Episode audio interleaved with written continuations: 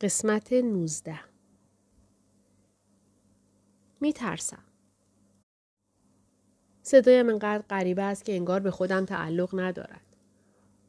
حق داری. من چطوری می‌تونم بهت کمک کنم؟ دارم سعی می‌کنم اتفاقاتی رو که افتاده دقیقا کنار هم بذارم که بفهمم چطور توی چنین جایی وسط جنگل رها شده بودم. از رضا پرسیدم چیزی می‌دونه که بتونه کمک کنه اما چیزی نمی‌دونست. راستش به هم گفت باید استعفا کنم. چی؟ چرا باید این کارو بکنه؟ چون حرفایی رو که لیام بهش زده باور کرده. اینکه من سعی کردم خودم رو بکشم چون که افسرده بودم و حالا ظاهرا تعادل روانی ندارم. برای همین نباید با دانش آموزان سر و کار داشته باشم. اون نمی‌تونه مجبورت کنه استعفا کنی. این عادلانه نیست. نه شایدم اینطور نباشه اما این کارش همه چیز رو برام سختتر می‌کنه. گرچه فکر کنم این کوچکترین مشکلیه که توی این لحظه دارم. مهمترین مشکلی که دارم اینه که سعی کنم زنده بمونم. در این شرایط همدردی او برایم مثل یک شاهرگ حیاتی است. شاید تو یه چیزی بدونی چون یکم قبل از اینکه گم بشم با هم صحبت کرده بودی. چی گفتم؟ چه وضعیتی داشتم؟ دستهایش را بالا می‌برد و آنها را روی صورتش که حالا رنگ پریده بود می‌گذارد. خدایا باورم نمیشه. دستش را زیر چانش می‌گذارد و لحظه ای مرا ورانداز می کند. به نظر می رسد امیدوار است بگویم که همه اینها یک لطیفه خندهدار است. ها ها ها جردن نه بابا فقط می‌خواستم شوخی کنم. وقتی می بیند حرفی نمی‌زنم دوباره سرش را آرام تکان می دهد. تو گفتی که لیام با رئیسش رابطه داره. گفتی که متوجه شدی بهت دروغ گفته و به جای اسکاتلند توی اون هتل بوده. در مورد گردن آویزی که برای جولیان خریده بود هم گفتی. گفتی کاسه صبرت لبریز شده و می‌خوای ترکش کنی. لب پایینش را میگزد و فکر می‌کند که دقیقا چه بگوید. ببین من نمی‌دونم که تو هیچ وقت به هم نگفتی در گذشته لیام باها چه رفتاری داشته. اما من می‌تونستم حدس بزنم که چه خبره. هیچ وقت خراشی روی صورتت ندیدم اما صدایش را قطع می کند و به زمین نگاه می کند. موجه های سیاهش روی پوست برونزش سایه می اندازد. اون اوایل که کارتو اینجا شروع کردی خیلی پرشور و سرحال بودی. وقتی با لیام آشنا شدی رفته رفته یه چیزی تغییر کرد. مثل اینکه درونت کلیدی خاموش شده باشه. بهونه می آوردی که توی مهمونی های کاری شرکت نکنی. اگه قرار بود به خاطر جلسه کارکنان دیر به خونه برسی نگران زمان بودی. تو زنگای تفریح تو اتاق اساتید تلفن دائم زنگ می‌خورد. همین موارد کوچیک منو به تعجب وامی داشت. من می‌دونستم که لیام شایستگی تو رو نداره. اما این تصمیمی بود که باید خودت می‌گرفتی. با تردید لبخند می‌زند. اما به نظر می رسید بالاخره این تصمیم رو گرفته بودی. وقتی من باهات صحبت کردم قرار بود به دوستت سارا تلفن کنی که وقتی مسافرته وسایل تو ببری توی خونش. گفتی می‌خوای وقتی لیام اسکاتلنده وسایل تو ببری که هیچ مشکلی پیش نیاد. به آسمان خیره می و به تمام چیزهای کوچکی فکر می کنم که خورد خورد اضافه می شوند و تا خبردار شوی گرفتارت می کنند و تو را به دام می اندازند. آن وقت اعتماد به نفس و عزت نفست تباه می شود. اما همان کسی که می خواهی از دستش خلاص شوی کسی است که بیش از همه به او متکی هستی. نمیدانی چه وقت این اتفاق می افتد. نمی توانی دقیقا یک روز، هفته یا ماه را مشخص کنی. زیرا یک روند تدریجی و نامحسوس است. آرام آرام در وجودت رخنه می کند. آنقدر آرام که متوجه نمی شوی داری خم می شوی. می شکنی و آدم دیگری می شوی. زنی که شاد نیست و طوری زندگی می کند که همسرش می خواهد. نه آنطور که خودش می خواهد. یک روز سارا از من پرسید چرا به زندگی با لیام ادامه می دهم. اما من جوابی برایش نداشتم. شاید به این خاطر بود که با وجود آنکه همه چیز رو به راه نبود من عاشقش بودم. سعی می کردم آنطوری باشم که او می خواهد و الزامی که برای راضی کردن او احساس می کردم مانند یک بیماری سرطانی بود که در اعماق روحم ریشه دوانده بود. البته او آنقدرها هم بد نبود. خیلی وقتها مهربان و دلسوز بود.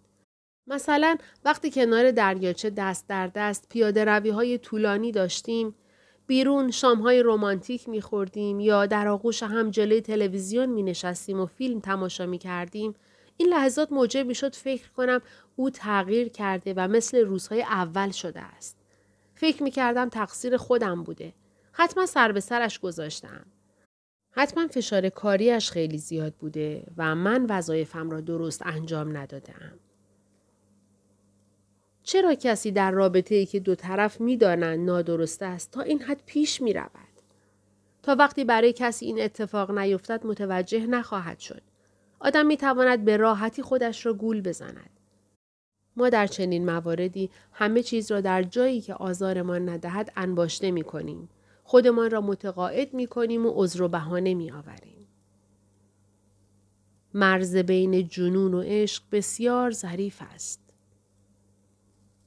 اگر او به خشونت متوسل شده بود شاید همون بار اول که مرا کتک می‌زد ترکش می‌کردم اما او این کار را نمی‌کرد خبری از خراش و شکستگی استخوان نبود نوعی خشونت نامرئی بود و همیشه دوره آرامش بعد از طوفان را با گل و محبتهای شیرین پر می کرد. وقتی خوشحال بود با عشق و محبت پاداشم را می‌داد تا اینکه بالاخره تعداد روزهای بد از روزهای خوب بیشتر شد. نه واقعا نمی‌توانم روی این کارش اسمی بگذارم. چطور می‌توان آن را در یک کلمه بیان کرد؟ همانطور که گفتم موضوع همین چیزهای کوچک است و فقط بعد از فشار زیاد و گذشت زمان طولانی متوجهش می‌شویم و دست آخر به مرحله انفجار می رسیم. اوایل از کارهای لیام به سارا شکایت می کردم. اما بعدها دیگر این کار را نکردم چون باعث می شد تنها تر شوم. زدن فایده ای نداشت. سارا نمی توانست چیزی را عوض کند. فقط خودم می توانستم. اما ظاهرا ضعیفتر از آن بودم که بتوانم امتحان کنم. برای همین همه چیز را از سارا هم مخفی می کردم. از همه یا شاید خودم اینطور فکر می کردم. زیرا من همیشه خودم را شکست خورده می دیدم و نمی خواستم همه بدانند که در ازدواجم هم شکست خوردم. اما در نهایت به نظر می رسید که بالاخره توانستم از خود دفاع کنم. ولی بعد چه اتفاقی افتاد؟ توانسته بودم وسایلم را به خانه سارا ببرم؟ راستی راستی لیام را ترک کرده بودم؟ لیام پیدایم کرده بود؟ یا کس دیگری بود؟ جردن ادامه می دهد. این اتفاق برای مادر و پدر منم افتاد. پدرم الکلی بود، یه مرد بدجنس و شرور. هیچ وقت مادرم رو کتک نزد. اما وقتی کلمات می‌تونن مثل چاقوی جراحی درون انسان رو بشکافن چه نیازی به مشت زدن هست؟ زخمای جسمی خوب میشن. نه؟ اما وقتی اعتماد به نفس و عزت نفست به هیچ بدل بشه خیلی زمان می‌بره تا مداوا بشه. من دیدم که چطوری ذره ذره زندگی رو در وجود مادرم خاموش می‌کنه. متاسفم. مادرت چی شد؟ بالاخره پدرم رو رها کرد. یه روز که از مستی بیهوش شده بود من و خواهرم رو برداشت و فرار کرد. سه جا کار می‌کرد که بتونه خرج ما رو در بیاره. بالاخره دوباره قدرتش رو به دست آورد و دیگه هیچ وقت توی خونه درگیری پیش نیومد. دیگه مجبور نبودیم تمام مدت از سایه خودمون بترسیم. دیگه لازم نبود خلق و خوی بعدش رو که تمام خانواده رو باهاش کنترل می‌کرد پیش بینی کنیم. فکر می‌کنم بچگیم از روزی شروع شد که از اون خونه اومدیم بیرون. به نظر میاد مادرت زن شجاعیه. آره همینطوره. فقط حیف که خودش دیر اینو فهمید. راست در چشمهایم نگاه می کند و احساس می کنم که تنها در مورد مادرش صحبت نمی کند. یک لحظه نگاهم را از او بر می دارم. خب وقتی به هم تلفن کردی دیگه بهت چی گفتم؟ چون تو رانندگی نمی کنی من می‌خواستم بهت کمک کنم بعضی وسایل تو ببری خونه سارا. کاروان من خیلی جا داره اما گفتی می‌خوای خودت این کار رو انجام بدی. گفتی لازم نیست تو رو تحت فشار بذارم و خواستی بهت تلفن نکنم که بتونی ذهن تو جمع جور کنی. نگاه هم می. چهرش پر از حسرت است. منو تحت فشار گذاشته بودی؟ نه معلومه که نه. لحظه نگاهش را برمیگرداند و دوباره روی صورتم میدوزد. اما من بهت گفتم نسبت به تو چه احساسی دارم. دیگه نمی‌تونستم پنهانش کنم. وقتی کارتو اینجا شروع کردی فکر می‌کردم حتما یه اتفاق بینمون میافته.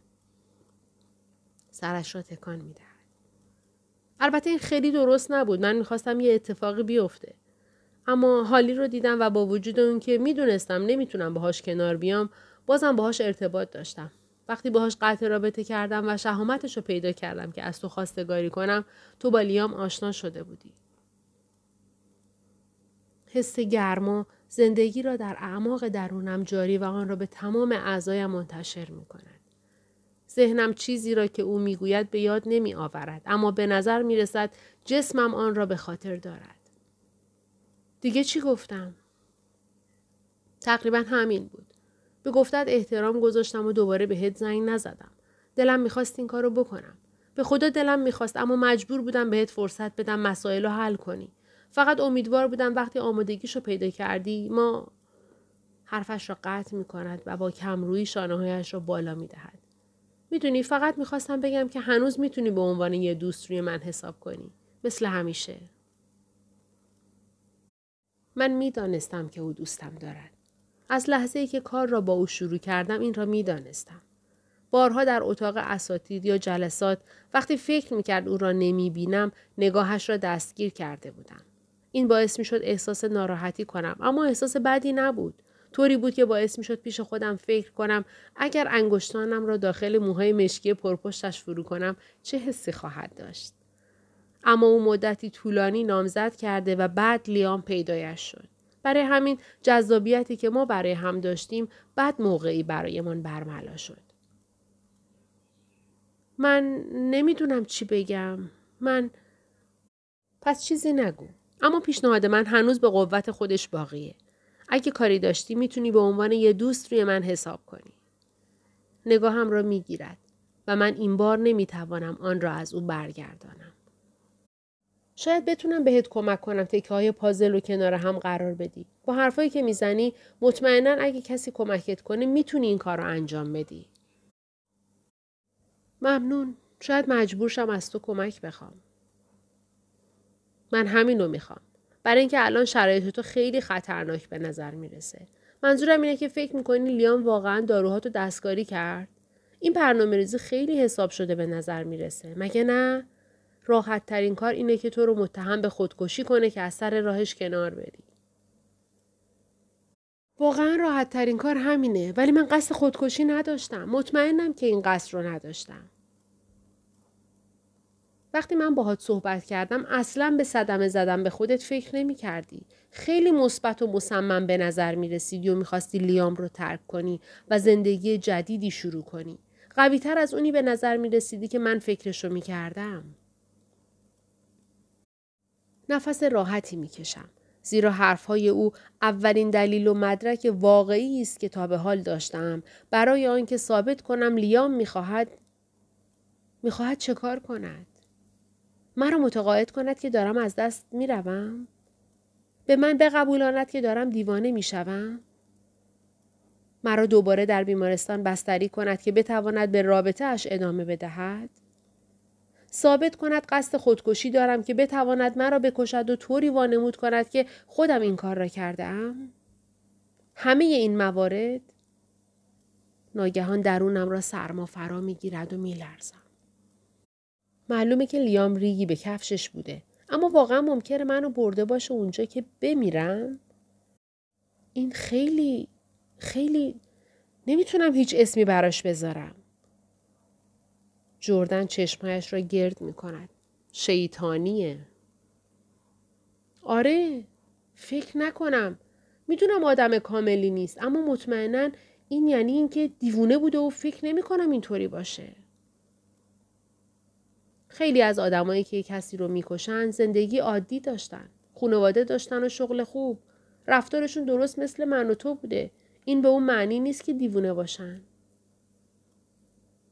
من باید بفهمم بعد از اون که لباسامو برداشتم و ترکش کردم چی شد؟ چطور شد گوشیم سر از سطل آشغال در آورد؟ مطمئنا خودم اونو نشکستم. یعنی من واقعا رفتم یا اینکه اون جلومو گرفت و منو انداخت توی زیر زمین بعد منتظر موند که بمیرم. تکیه می دهم و دستهایم را ضربدری روی شکمم می گذارم. من واقعا نیاز دارم که تو حرفامو باور کنی چون هیچ کس دیگه ای باورم نمی‌کنه. تلاش می کنم جلوی فوران اشکهایم را بگیرم. معلومه که حرفتو باور می کنم. چرا نباید باور کنم؟ برای اولین بار است که از کسی به جای ناباوری ناراحتی و نگرانی می بینم. چون حرفام کاملا احمقانه به نظر می‌رسه. نه؟ حق با توه. احمقانه است. نامحتمل و وحشتناکه. اما آیا احمقانه تر و نامحتمل تر از اونه که کسی تو مدت کمتر از یه ماه به دو تا داروی مختلف حساسیت نشون بده؟ برای مدتی حرفی نمی‌زند و فقط به فاصله دور خیره می شود. انگار در افکارش گم شده است. بعد رویش را به طرفم برمیگرداند. در مورد اصل تیغ اوکام چیزی شنیدی؟ نه.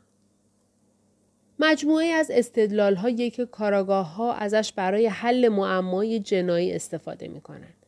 پزشکا هم برای تشخیص بیماری ها ازش استفاده می کنند. این نوع استدلال رو توی برنامه های رایانه‌ای و دانشمندان حتی ریاضیدانان هم مورد استفاده قرار میدن. من توجیهات منطقی تو رو که پشت این قضیه است همینجا نگه میدارم. اما اصولا نظریه وجود داره که میگه با فرض اینکه دو پاسخ احتمالی برای یک سوال واحد وجود داشته باشه معمولا پاسخ ساده تر درسته. بعضی از آدما برای حل کردن مشکلاتشون از این نظریه استفاده می‌کنن. اما من شخصا بهش شک دارم. یکی برای اینکه چطوری میشه تصمیم گرفت چیزی ساده است یا نه؟ کاملا انتظاییه. یکی دیگه اینکه من باور نمی کنم که سادگی با واقعیت یکیه. سریع پلک می‌زنم. من گیج شدم. من این اصر رو که ساده ترین توضیحات معمولا درست ترین اونها هستن درک می‌کنم. اما این چه رفتی به من داره؟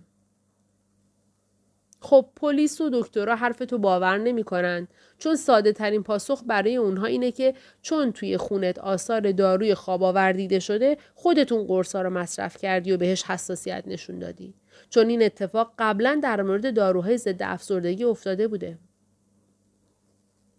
اما این به اون معنا نیست که این پاسخ درسته پاسخ دیگه که می‌تونه ثابت کنه گفته های تو درستن اینه که اول بفهمن چطور قرص خواب توی خونت رفته تو گفتی ممکن نیست قرص خواب خورده باشی چون قبلا حالتو بد کرده بود. ممکن نیست اونا رو خورده باشی چون دکترها بهت توصیه کرده بودن این کارو نکنی. این یعنی اون که کسی اونا رو بهت خورونده و اگه تو بتونی اینو ثابت کنی مجبورن حرفتو باور کنن. چطور می‌تونم ثابت کنم که خودم اونا رو نخوردم؟ که سعی نکردم خودم رو بکشم؟ هنوز نمی‌دونم. اون قرصا رو توی خونه پیداشون نکردم. فکر می‌کنم این عجیبه اما می‌دونم که وسایلم رو از اون خونه جمع کردم و رفتم خونه سارا. شاید بتونم اونجا قرصا رو پیدا کنم. اگه اونجا نباشن خیلی مشکوکه. نه؟ چون اگه این قرصا رو برای خواب یا خودکشی مصرف کرده باشی یعنی همون فکری که همه دارن باید تو خونه سارا این کاری کرده باشی. چطور می‌تونی اینو ثابت کنی؟ دکتر درو فکر می‌کنه که حتما وقتی تو شرایط به قول خودش روان پریشی سرگردون بودم قرصا تو کیفم بوده و وقتی حالت توهم بهم به دست داده از کیفم افتاده. فقط یه راه وجود داره که اینو بفهمیم. اینکه بری خونه سارا ببینی اونجا گذاشتیش یا نه. در ضمن به نظر من در اسرع وقت این کارو بکن. چون اگه لیام تو این کار دخالتی داشته باشه توی خونه امنیت نداری. اگر هم دخالتی نداشته باشه بازم امنیت نداری چون نمی‌دونی اون کسی که برده بودتت کجاست. می‌خوای بیای خونه من بمونی؟ نگاهش می‌کنم. به نظر می‌رسد این بهترین راه حل است. می‌خواهم به او اعتماد کنم. هر وقت با او هستم احساس امنیت می‌کنم. اما فکرم خب کاملا مطمئن نیستم که او در این ماجرا نقشی نداشته باشد. جردن اعتراف کرد که مرا دوست دارد و من برایش مهم هستم. نمی‌دانم احساس خوشحالی کنم یا اینکه تا سرحد مرگ بترسم. هیچ وقت اثری از خشم در او ندیدم. هیچ وقت ندیدم که عصبی باشد یا کنترل خود را از دست بدهد. حتی وقتی یک بار چند پسر شانزده ساله جانش را به لب رسانده بودند. شاید یک طوری شیفته من بوده سعی کرده آرام آرام به من نزدیک شود و وقتی نتوانسته مرا به دست بیاورد تصمیم گرفته است مرا برو باید. این هم مثل بقیه احتمالات کاملا دور از ذهن به نظر می رسد اما ممکن است اتفاق افتاده باشد. نه؟ ممنونم اما من فکر کنم باید خودم به تنهایی این کارو بکنم. باشه اما دفعه پیشم همینو گفتی. دیدی که چه اتفاقی افتاد.